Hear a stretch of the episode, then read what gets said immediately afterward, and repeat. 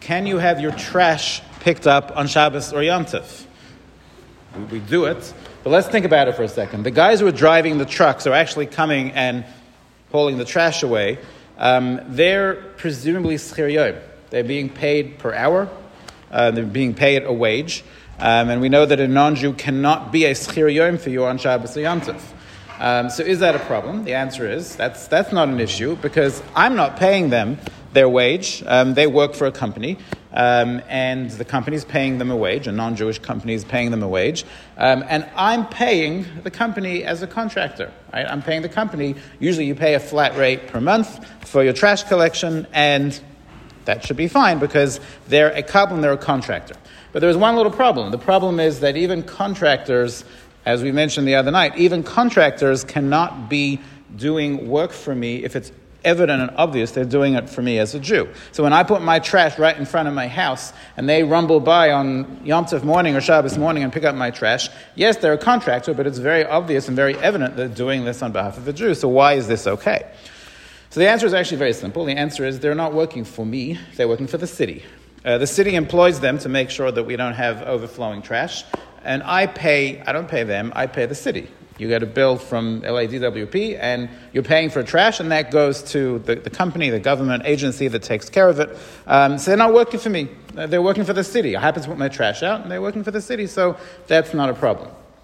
The problem would become is if you have one of those independent um, trash uh, companies um, that a lot of you see around here. They're quite, uh, quite, and you often see them on Shabbos morning. Um, that generally is more of an issue because then you're con- con- contracting directly with them. Um, that could be an issue. Uh, you could ask them not to pick up on Shabbos. The person can say, what happens if you ask them not to pick up on Shabbos and they say, listen, it's Saturday or that's it. We do, we're doing your neighborhood on Saturday. Either we do it on Saturday or we're not, we're not doing it at all, which could leave you in a bit of a messy situation. Uh, so actually the person can be lenient in that case, and that's because, again, this is a scenario where there, it's, it's always contract work. There's less of a maris ayin issue, and if push comes to shove, you could do that. Um, in either way, um, can you put your trash out on Shabbos or on Yom Tov? Um, so that's a problem. Uh, the if, if you have to take your trash from the side of your house and put it on the sidewalk or on the road, that's a problem on Shabbos and Yom Tov, and that's a muktzah issue. Trash is muktzah on Shabbos and Yom Tov.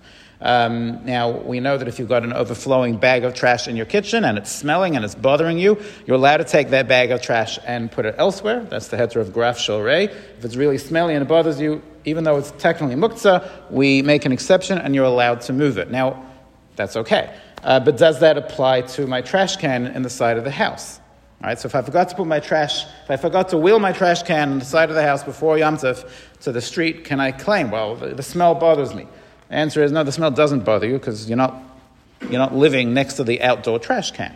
So could you say, okay, fine, so I'm going to go have a little picnic right now outside the outdoor trash can, and then the smell's going to bother me, and now I'll take the trash can out. You can't do that. Um, you can't make what's called a graf lechatchila. You can't put yourself in a situation to, to make it bother you so that now you can pull it out.